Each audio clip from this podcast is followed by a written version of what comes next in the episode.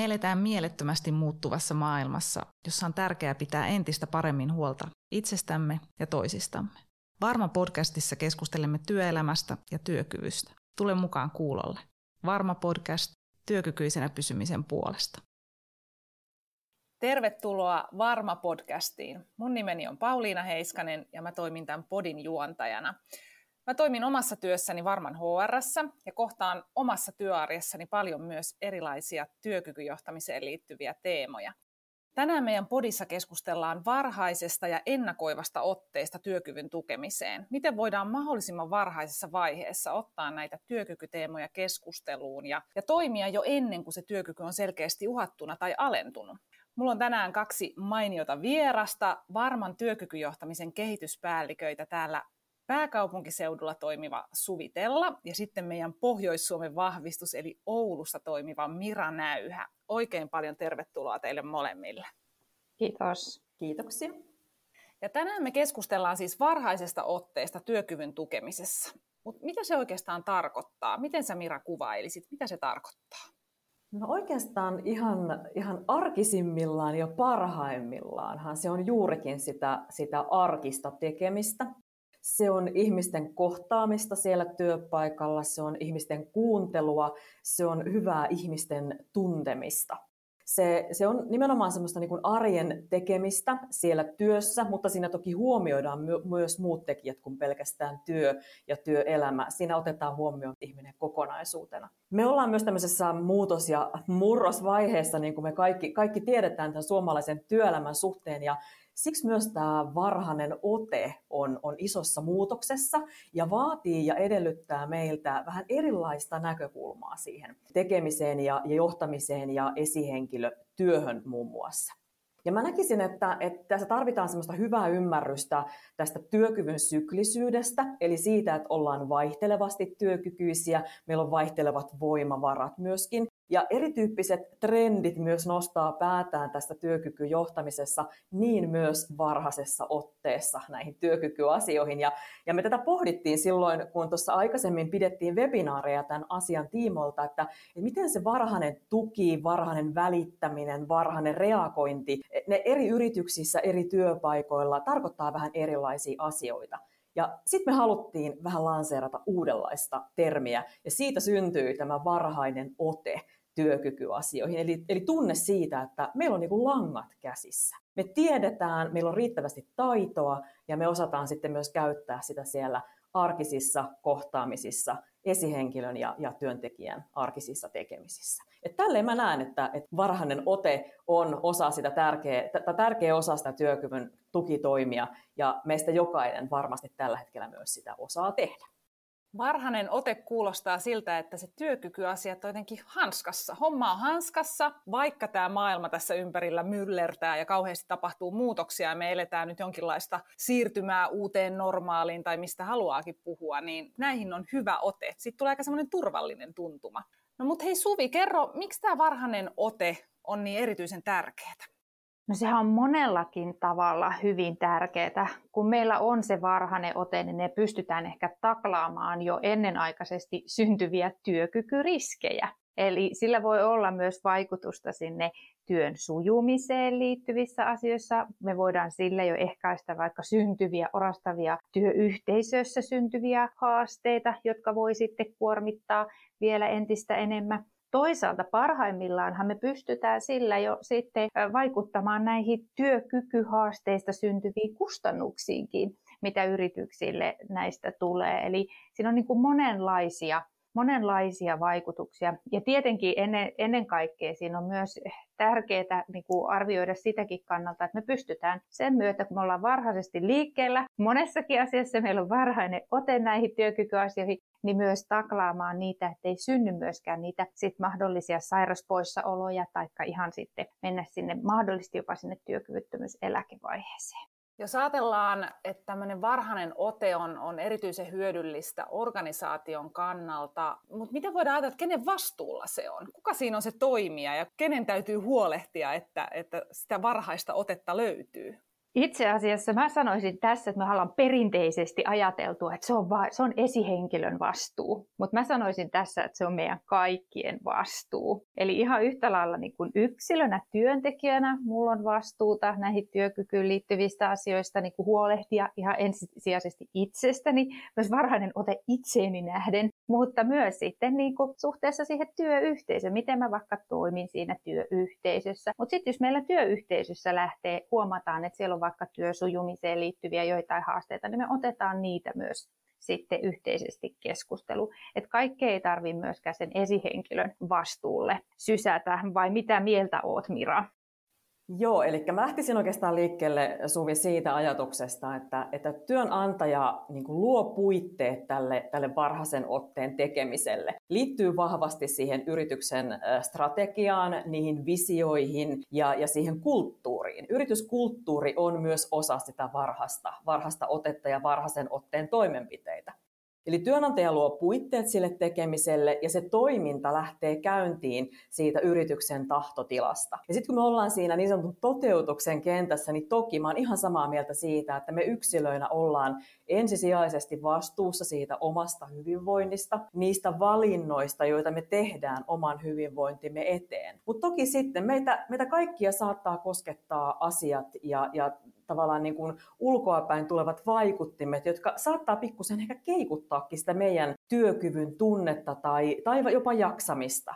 Ja silloin toki, jos ne asiat läikkyy sinne, sinne työpaikalle, vaikuttaa siihen työn tekemiseen, aiheuttaa mulle työntekijänä esimerkiksi hankaluutta suoriutua mun työstä. Silloin esihenkilön tärkeä rooli on ottaa se työkyky keskusteluun, ottaa se mielellään ennakoivasti ja varhaisessa vaiheessa, mutta toki mä toivoisin, että meidän yrityskulttuurit olisivat sellaisia, että työntekijänä mulla olisi myös rohkeus ja luottamus sillä tasolla, että mäkin voisin ottaa niitä asioita puheeksi, enkä odottaa, että joku tulee kysymään multa, että mitä sulle kuuluu ja kuinka sä voit jos summaisi tässä näin, eli siellä voi olla yksilötoimijana, siellä voi olla työyhteisötoimijana, toki esihenkilöllä on ne, ne niin kuin omat vastuut ja ottaa puheeksi näitä asioita, mutta sitten kun meillä työkykyyn esimerkiksi tulee vaikka haasteita, niin myös työterveyshuolto on siinä äärimmäisen tärkeä toimija työtukena. Esihenkilö ja, ja työterveyshuolto on varmaan semmoisia, jotka mielletäänkin, että he, he on tärkeitä toimijoita tässä kohtaa. Mutta niin kuin sanoitte, että on se yksilön oma vastuu, mutta sitten myöskin se työyhteisön rooli. Ja se onkin usein ehkä vähän hankala mieltää, kun saatetaan ajatella, että nämä on hyvin henkilökohtaisia asioita, eikä haluta mennä ehkä jotenkin tunkeutumaan sellaisille alueille, että, että kun puhutaan työkyvystä, että se on jokaisen oma asia tai jotain muuta, niin miten sitä voi kasvattaa, sitä niin kuin Mira puhuit siitä kulttuurista, että näistä asioista keskusteltaisiin yhdessä ja, ja ne ei olisi niin ehkä semmoisia tabuja. Joo, kulttuurin rakentaminen on, ei, tai sanonko, että se ei ole kauhean helppo. Se ei ole kauhean helppo asia ja, ja kulttuuri on mun mielestä yhtä kuin se henkilöstö, se on yhtä kuin se yritys ja sen, sen yrityksen tekeminen. Ja, ja yrityskulttuurin rakentamiseen tarvitaan meitä kaikkia, kuten myös tarvitaan siihen varhaisen otteen rakentamiseen ja, ja sen tavalla jalkauttamiseen. Paljon puhutaan myös siitä, että kun yritys tekee tätä varhaisen otteen toimintamallia ja hioo sitä vahvaa työkykyketjua, että saadaan ne roolit ja vastuut selkeiksi, niin sit se jää pikkusen kesken, jos sitä viestiä ei viedä sinne henkilöstölle asti. Ja jotta henkilöstö ymmärtää myös sen, että hei, tää, tätä asiaa ja tätä näitä toimintatapoja tehdään minun edukseni, minun hyväkseni, tällä tavalla mun työ voi kehittyä ja tällä tavalla mä voin myös turvallisesti tehdä työtä, vaikka mun työkyky olisikin vaikka hetkellisesti madaltunut.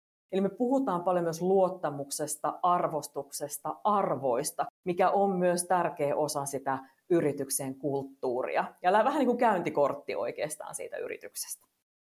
No, mitä nämä käytännön toimet voi olla? Kertokaa jotain käytännön esimerkkejä siitä, miten varhainen ote näyttäytyy siellä organisaatioissa ja toiminnassa. Jos ajatellaan ää, työsuhdetta ja työsuhteen suhteen elinkaarta, niin siellä tapahtuu paljon asioita sieltä työhönotto, rekrytointi, koeaika, perehdytysvaiheesta siihen pisteeseen, kun työsuhde päättyy. Työsuhdehan voi toki päättyä myös, myös muuhunkin kuin eläköitymiseen, eli tämä rotaatio suomalaisessa työelämässä on vähän erilaista kuin esimerkiksi kymmenen vuotta sitten, ja tähän yritykset ovat nyt myös heränneet, eli se ennakoivan työkykyjohtamisen rooli selkeästi painottuu vahvemmin. Esimerkkejä, mitä siellä nyt voisi olla, otetaan henkilöstösuunnittelu ihan semmoisena vaikka niin kuin yhtenä teemana. Mitä menee henkilöstösuunnittelun alle? Se on sitä, kun me pohditaan yrityksessä, että minkälaisia ihmisiä, minkälaista osaamista, minkälaisiin työtehtäviin me tarvitsemme nyt ja mitä me tarvitsemme tulevaisuudessa. Tästä lähtee rakentumaan henkilöstösuunnitelma ja tavallaan se, se työn kehityskaari lähtee myös sieltä. No sitten me saadaan siihen rekrytointiin ikään kuin polku auki ja sinne ihmisiä hakeutumaan meille niihin työtehtäviin. Ja mun mielestä ensimmäiset tärkeimmät varhaisen otteen toimenpiteet tapahtuu ihan siinä työhönotto-rekrytointivaiheessa. Eli kerrotaan toki työstä, kuvataan sen työn niin voimavara kuin kuormitustekijöitäkin sille hakijalle. Pyydetään häntä jo siinä vaiheessa pohtimaan, että mitä mieltä sä itse oot, että miten, sä, miten tämä niinku kuvaus näyttäytyy ja miltä se susta tuntuu nyt tämä sun hakemasi työpaikka. Ja, ja sitten kun se tavallaan työsuhde alkaa, niin siellähän tarvitaan hyvin paljon erilaista tukea ihan siihen työn sujuvuuteen liittyen, osaamisen varmistamiseen liittyen ja toki siihen, että ihminen pääsee kiinnittymään siihen työyhteisöön.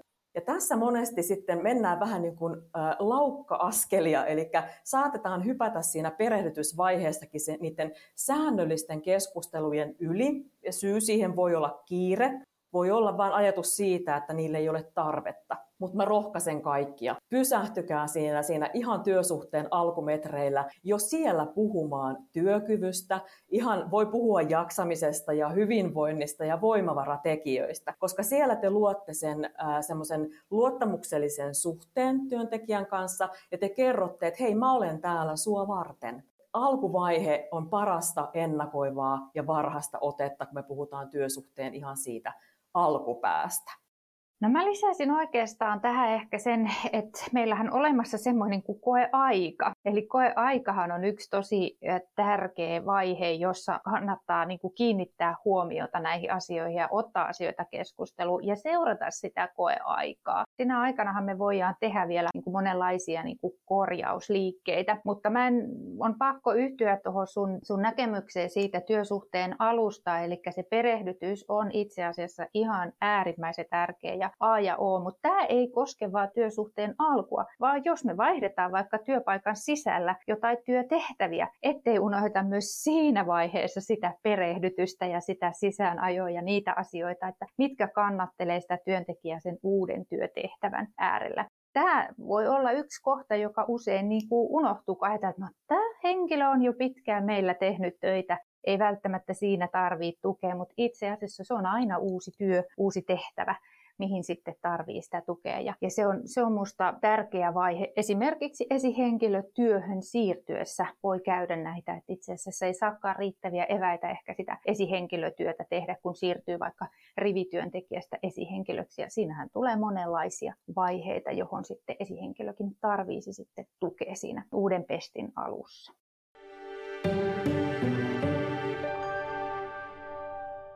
Sä Mira mainitsit, että tässä perehdytysvaiheessa mennään usein laukka-askelin, kuulostaa kovin jotenkin tutulta ja varmaan siltä voi tuntua myöskin uudesta työntekijästä. Tai sitten on tilanne niin, että ajatellaan, että kun henkilö on jo organisaatiossa ja rooli muuttuu, niin no eihän tässä nyt kyllähän pärjäilee. Nämä on tekijöitä varmaan, jotka voi haastaa tätä, että varhaista otetta saadaan toteutettua hyvin ja, ja sitä keskustelua luotuu sinne, niin mitä muita tekijöitä voi olla, mitkä haastaa? Miksi organisaatiossa ei toimita tämän ennakoiva otteen mukaan? No osittain voi olla ihan, ehkä tämä sun kuvaamasi se, että aatellaan, me tulkitaan ja me, me niin kuin ajatellaan ehkä ihmisten puolesta myös monesti. Ja jos me ollaan siinä työsuhteen vaikka alkuvaiheessa, niin voi olla, että työntekijätäkään ei niin kuin ehkä rohkaise sanomaan, että nyt mulla meni tämä asia ohi, voidaanko palata tähän tai ottaa vähän hitaammin, koska tämä erilaiset ihmiset työyhteisössä korostuu mun mielestä vahvasti siellä, siellä varsinkin kun vasta tutustutaan toisiimme. Kun paljon puhutaan tästä, että esihenkilön olisi tärkeää tuntea se oma henkilöstönsä, jotta sä voit niitä yksilötasoja tason voimavaroja, tukea ja, ja olla, olla niin kuin valmiudessa auttamaan sitä yksilöä. Mutta jos me ollaan uusia tuttavuuksia, me ei välttämättä tunneta toisiamme, niin silloin mä myöskin ehkä rohkaisisin tässä työntekijää siihen, että pyydä aika lisää, ota sitä ilmatilaa, ota askel taaksepäin, hengitä syvään ja, ja kysy neuvoa, oo aktiivinen. Eli tämä ei myöskään ole niin kuin yksi suuntainen tämä varhainen ote, vaan nimenomaan tässä tarvitaan kaikkia oikeastaan niin kuin osapuolia. Et mä sanoisin, että mikään keskustelu ja kohtaaminen ei ole turha. Mä nostaisin tähän vielä yhden asian, eli oikeastaan tästä niin kuin työkyvyn tukemisesta. Yksi parasta työkyvyn tukemista on se, että huolehditaan siitä, että se työ sujuu. Mutta sitten tietenkin, jos niihin työn sujumisen äh, kohtiin tulee jotain niitä haasteita, niin tietenkin niihin täytyy sitten lähteä äh, niin kuin reagoimaan ja ottaa keskustelua, että hei, mikä täällä on nyt, joka haastaa sitten tätä työn sujumista. Joskus se voi olla niin kuin yksilöön liittyvä, mutta joskushan se voi olla, että siellä on niin kuin ihan työyhteisötaso, että meillä on jossain prosessissa niin kuin joku juttu ja se, se näkyy siellä koko ajan. Ja ne on tärkeitä ottaa sinne käsittelyyn. Toinen ehkä vielä, vielä tässä vaiheessa tuosta niin kuin reagoivasta työkyvyn tukemisesta, eli silloin puhutaan jo siitä, kun otetaan asioita keskusteluun tarkemmin ja on niitä työsujumisen haasteita, mutta siellä myös sitten, kun niitä haasteita tulee, että me lähdetään aktiivisesti varhaisessa vaiheessa hakemaan jonkunnäköisiä ratkaisuja ja sitten myös seurataan sitä, tota, mitä ollaan sovittu, mitä lähdetään niin tekemään. Sama tietysti koskee niitä tilanteita, kun meillä on jo niitä työkykyyn liittyviä haasteita siellä vaikka tullut ja tunnistetaan, että siellä on niin jotain terveysperäistä, että osataan kytkeä se työterveys silloin niin varhaisessa vaiheessa mukaan niihin niin prosesseihin ja lähdetään yhdessä miettimään, että no mitkä ne tukitoimet on, että henkilö pystyy edelleen työelämässä jatkamaan. Mä paljon pohdin tota voimavara-asiaa, koska kun me puhutaan varhaisesta otteesta ja varhaisesta tuesta, niin se monesti ehkä meidän mielessä kääntyy sellaiseksi reaktiiviseksi toiminnaksi silloin, kun meillä on haasteita tai ongelmia. Ja jos me ajatellaan varhainen ote, niin jos me lähdetään varautumaan niihin, niihin voimavaratekijöihin ja pyritään niihin hakemaan ratkaisuja ja niitä tukitoimia, niin se on tosi hyvää varhaista otetta myöskin. Ja sitten moni esihenkilö ehkä pohtii sitä, että no miten mä sitten voin omalta osaltani niin kuin lisätä niiden työntekijöiden voimavaroja, jotta mä voin olla varhaisemmassa vaiheessa myöskin heidän työkyvyn tukena. Ja tuossa Suvi viittasit tähän työn sujuvuuteen ja, ja niihin mahdollisiin työn häiriötekijöihin, jotka tutkitustikin voi olla ty- työkykyä haastavia tekijöitä. Ja jos me mietitään työn sujuvuutta, niin, niin eikö se ole aika tärkeää selvittää, että, että ne osaaminen ja ne työtehtävän vaatimukset on tasapainossa. Mehän haetaan myös tiettyä niin kuin tasapainoa tällä niin kuin työkyvyn tukitoimille.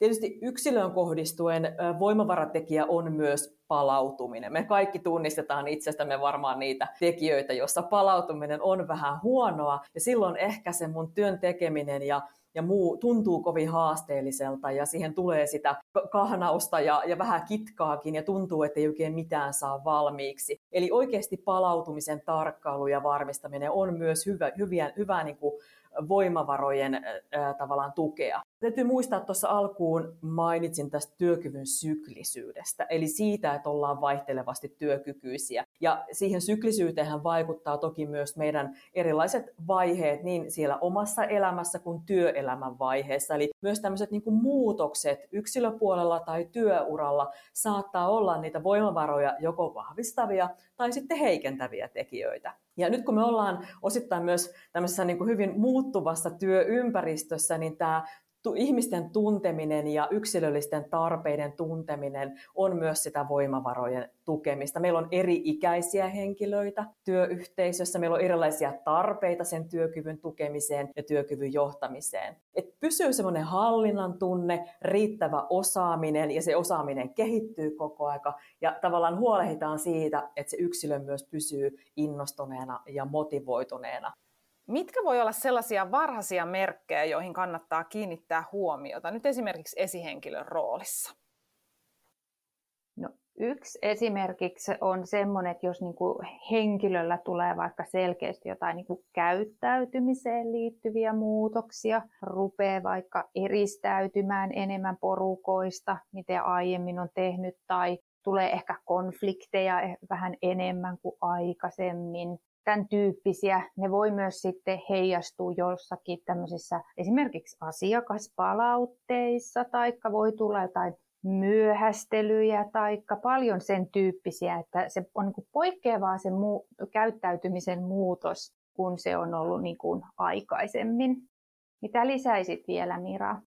No nämä hiljaiset signaalit monesti puhututtaa asiakkaissakin ja paljon pohditaan sitä, että, että miten niitä sitten voi tunnistaa. Tuossa Suvi hyvin kuvasit jo ehkä semmoisia yleisimpiä ja semmoisia niin näkyviä merkkejä, mutta niin kuin, esimerkiksi niin kuin osaamis, osaamishaasteet voi olla yksi, että ihminen ei todella, todella suoriudukaan sit enää niistä tehtävistään tai kuormittuu kohtuuttoman paljon ihan semmoisesta perustekemisestä ja se saattaa aiheuttaa turhautumista se voi aiheuttaa motivaation laskua ja sitten tavallaan ihminen vähän niin kuin vaan tekee toisella kädellä. Ja se, se saattaa olla semmoinen myös ammatti-identiteetin näkökulmasta sille ihmiselle ja yksilölle semmoinen haastava tekijä. Ja sen takia tämmöiset niin arkiset, säännölliset kohtaamiset ja keskustelut, jossa työkyky oikeasti on fokuksessa, uskokaa pois, työkyvystä pitää ja siitä voi keskustella ja kysyä. Kun ne on siinä meidän arkisessa puheessa ja kohtaamisissa,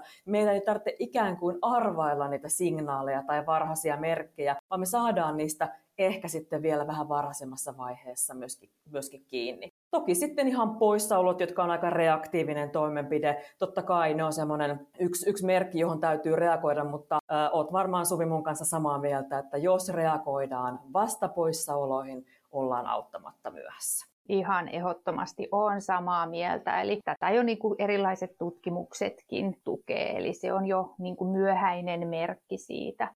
Ja mitä varhaisemmassa vaiheessa ollaan liikkeellä, niin sen paremmat tulokset meillä on. Ja me eletään nyt aikaa, joka on aikamoissa muutoksessa meidän työelämän tekemisen tavatkin. Meillä on ollut pandemiaa ja, ja nyt alkaa pikkuhiljaa rajoitukset poistua ja me eletään jonkinlaista murrosvaihetta, että mihin tämä työelämä sitten tästä muotoutuukaan. Minkälaisia asioita, minkälaisia tilanteita siellä, kun käytte nyt asiakkaissa, niin mitkä on huolia tai niitä keskusteluja, mitä te käytte asiakkaiden kanssa tällä hetkellä? Tämä varhainen tukeminen on ylipäätään ja varhainen ote noussut nyt hyvin paljon asiakasyritysten kanssa keskustelua tässä viimeisen vuoden, puolentoista vuoden aikana. Ja tietysti pandemia toi niin kuin omat haasteet, eli miten tuetaan vaikka etätyössä. Tähän on hyvin tyypillistä ollut jo tämmöisille niin kuin globaaleille kansainvälisille yrityksille, että siellähän on tehty sitä, sitä työtä jo etätyössä ja hybridimalleissa jo niin kuin hyvinkin pitkään, mutta sitten moni saattoi tämän pandemian myötä myös siirtyä tämmöiseen niin kuin globaalimpaan työhön, eli on tullut vaikka, esihenkilöitä on sitten siellä ulkomailla, ne ei tunne vaikka suomalaista systeemiä, miten täällä toimitaan. Ja ihan näitä perusasioita on keskusteltu, että no miten siellä se esihenkilö siellä vaikka Saksassa pystyy nyt tukemaan täältä täällä Helsingissä olevaa työntekijää. Ja siitä ollaan paljon keskusteltu. Käytännössä siinä on ihan ne samat asiat, eli luodaan niitä foorumeita ja kohtaamisen foorumeita, on ne sitten puhelimitse, tälleen videovälitteisesti tai muuta. Lisäksi on noussut paljon sellaiset keskustelut, eli että esihenkilöllä on paljon työntekijöitä siinä omassa tiimissään, eli voidaan puhua kymmenistä henkilöistä. Ja silloin se haastaakin hyvin paljon tätä esihenkilöä, että miten hän pystyy tätä niin kuin varhasta otetta, varhasta ja niin kuin työkyvyn tukea tekemään, kun aika ei kerta kaikkiaan riitä.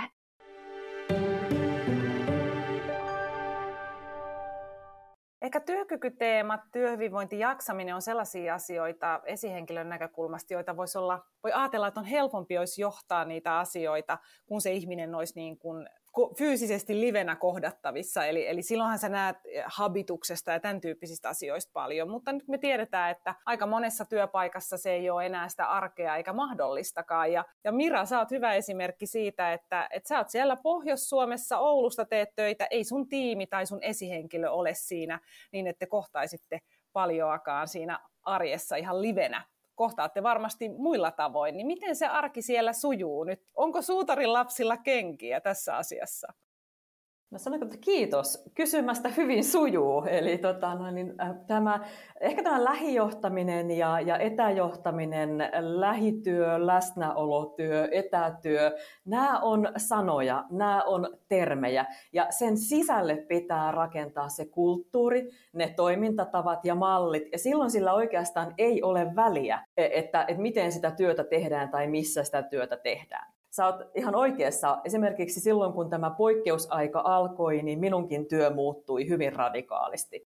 Mun työkuormitustekijät silloin oli pitkälti pitkät työmatkat asiakkaille, kun täällä Pohjois-Suomessa kuljet, niin siellä ei, siellä ei julkinen liikenne juurikaan kulje ja sääolosuhteet ovat vaihtelevat ja, ja matkat asiakkaille hyvin pitkiä. Toki mä rakastan autolla ajoa ja, ja liikenteessä olemista, että mä ehkä jopa koin sen itselleni osittain voimavarana. Mutta ne pitkät työmatkat muuttui sen yhden viikon aikana, kun Suomi siirtyi poikkeus, poikkeustilaan, niin etätyöhön. Eli mä palasin pelkästään kotitoimistolle, rakensin itselleni kotiin yhteen huoneeseen itselleni mahdollisimman ergonomisesti hyvän, hyvän työskentelytilan. Mun tiimi ja mun esihenkilö on tosiaan ympäri Suomea. Mun muut työkaverit on myös siellä pääkaupunkiseudulla, ja me on luotu foorumit. Me on luotu foorumit näille kohtaamisille niin yhteisöllisesti kuin yksilötasolla. Me tavataan säännöllisesti tiimin kanssa verkon yli Teamsilla tai muilla välineillä. Meillä on siellä asialista, meillä me sitoudutaan niihin sisältöihin. Esihenkilö tuo meille tiedotettavia asioita, me päätetään asioista. Ja esihenkilö toivon mukaan nyt sitten on myös kokenut, että pystyy tukemaan minua ja mun työkykyäni sillä, että meillä on one kerran kuussa. Meillä on tarvittavasti vaikka kerran päivässä, jos tulee se tarve, niin otetaan puhelin käteen, soitetaan, kysytään. Eli, eli myös minulla on itselläni vastuu siitä, että mä tuon huoleni siitä työstä, työssä jaksamisesta, työssä suoriutumisesta esihenkilöni tietoon. Mutta mä oon tämmöinen esimerkki tämmöisestä hyvin toteutetusta etätyömallista, kun ne foorumit on vaan sovittu ja, ja käytänteet on sovittu, niin tämä on erittäin hyvä tapa työskennellä ja silti pitää niin kuin hyvä ote ja varhainen ote niihin työkykyasioihin. Siinä oli hienoa esimerkkiä siitä, miten, miten varhainen ote toteutuu. Mutta miten nyt, jos ajatellaan organisaatio, jos haluttaisiin lähteä tässä liikkeelle ja, ja saada tätä vielä paremmin haltuun, niin mitä, mitä voisi yrityksissä tehdä? No yksi konkreettinen keino, jos ei vaikka ole edes ollenkaan minkäännäköistä varhaisen tukemisen mallia, on hyödyntää nyt meiltä varma asioinnista löytyvää varhaisen tukemisen mallin pohja. Eli lähtee jo ihan rakentamaan ja yhteisesti miettiä, no mitkä ne meidän toimintatavat on, että miten me tuetaan meidän työntekijöitä tässä organisaatiossa. Ja hyvä semmoinen muistisääntö on myös se, että kun tämä toimintamalli on tehty, se ei pidä jäädä pelkäksi dokumentiksi. Se pitää istua arkeen, se pitää sujahtaa sinne arkisiin tekemisiin ja kaikkien osapuolten tulee siihen, siihen myöskin sitoutua. Vaikuttavuutta kannattaa mitata ja varmistaa säännöllisesti, että prosessit ovat sujuvia. Eli kannustan tähän, että kun te käytte yrityksissä puolivuosittain tai vuositasolla esimerkiksi teidän erilaiset henkilöstösuunnitelmat tai koulutussuunnitelmat tai työterveyden toimintasuunnitelmat läpi, päivittäkää siinä samassa yhteydessä myös teidän varhaisen otteen toimintamalli. Varmistakaa, että teillä on siellä ihan oikeasti kaikkiin niihin työsuhteen elinkaaren vaiheisiin niin sinne ennakoivan johtamisen kuin reagoivan johtamisen prosesseihin niin kuin pelimerkit selvillä. Jos ei ole, pysähtykää miettimään, että miksi ja miten tämä tilanne voidaan korjata. Hei, kiitoksia paljon Mira ja Suvi. Meillä on ollut leveitä ja laveita ja monipolvista keskustelua varhaisesta otteesta. Jos ajatellaan, niin mikä olisi molemmilta teiltä semmoinen yksi asia, minkä te toivotte, että tästä podista jää kuulijoille mieleen? No mä sanon tämän mun lemparin. Eli ehdottomasti, että pitää olla varhaisessa vaiheessa liikkeellä, seurata sitä, ottaa työkykyasiat myös sinne keskusteluun jo ennen kuin siellä on yhtäkään sairauspoissaoloa. Kyllä, keskustelkaa matalalla kynnyksellä. Turhia kohtaamisia ei ole, luokkaa kulttuuri, joka mahdollistaa sen, sen niin kuin helpon lähestymisen ja myös niihin haastaviin tilanteisiin menkää rohkeasti mukaan siitä on hyvä oppia. Kiitos siitä loistavat vinkit meidän asiantuntijoilta, miten edistää omassa organisaatiossa varhaista otetta työkykyasioissa. Varmapodi kiittää tässä kohtaa. Me palataan taas ja seuraavassa jaksossa meillä on aiheena etätyöteema.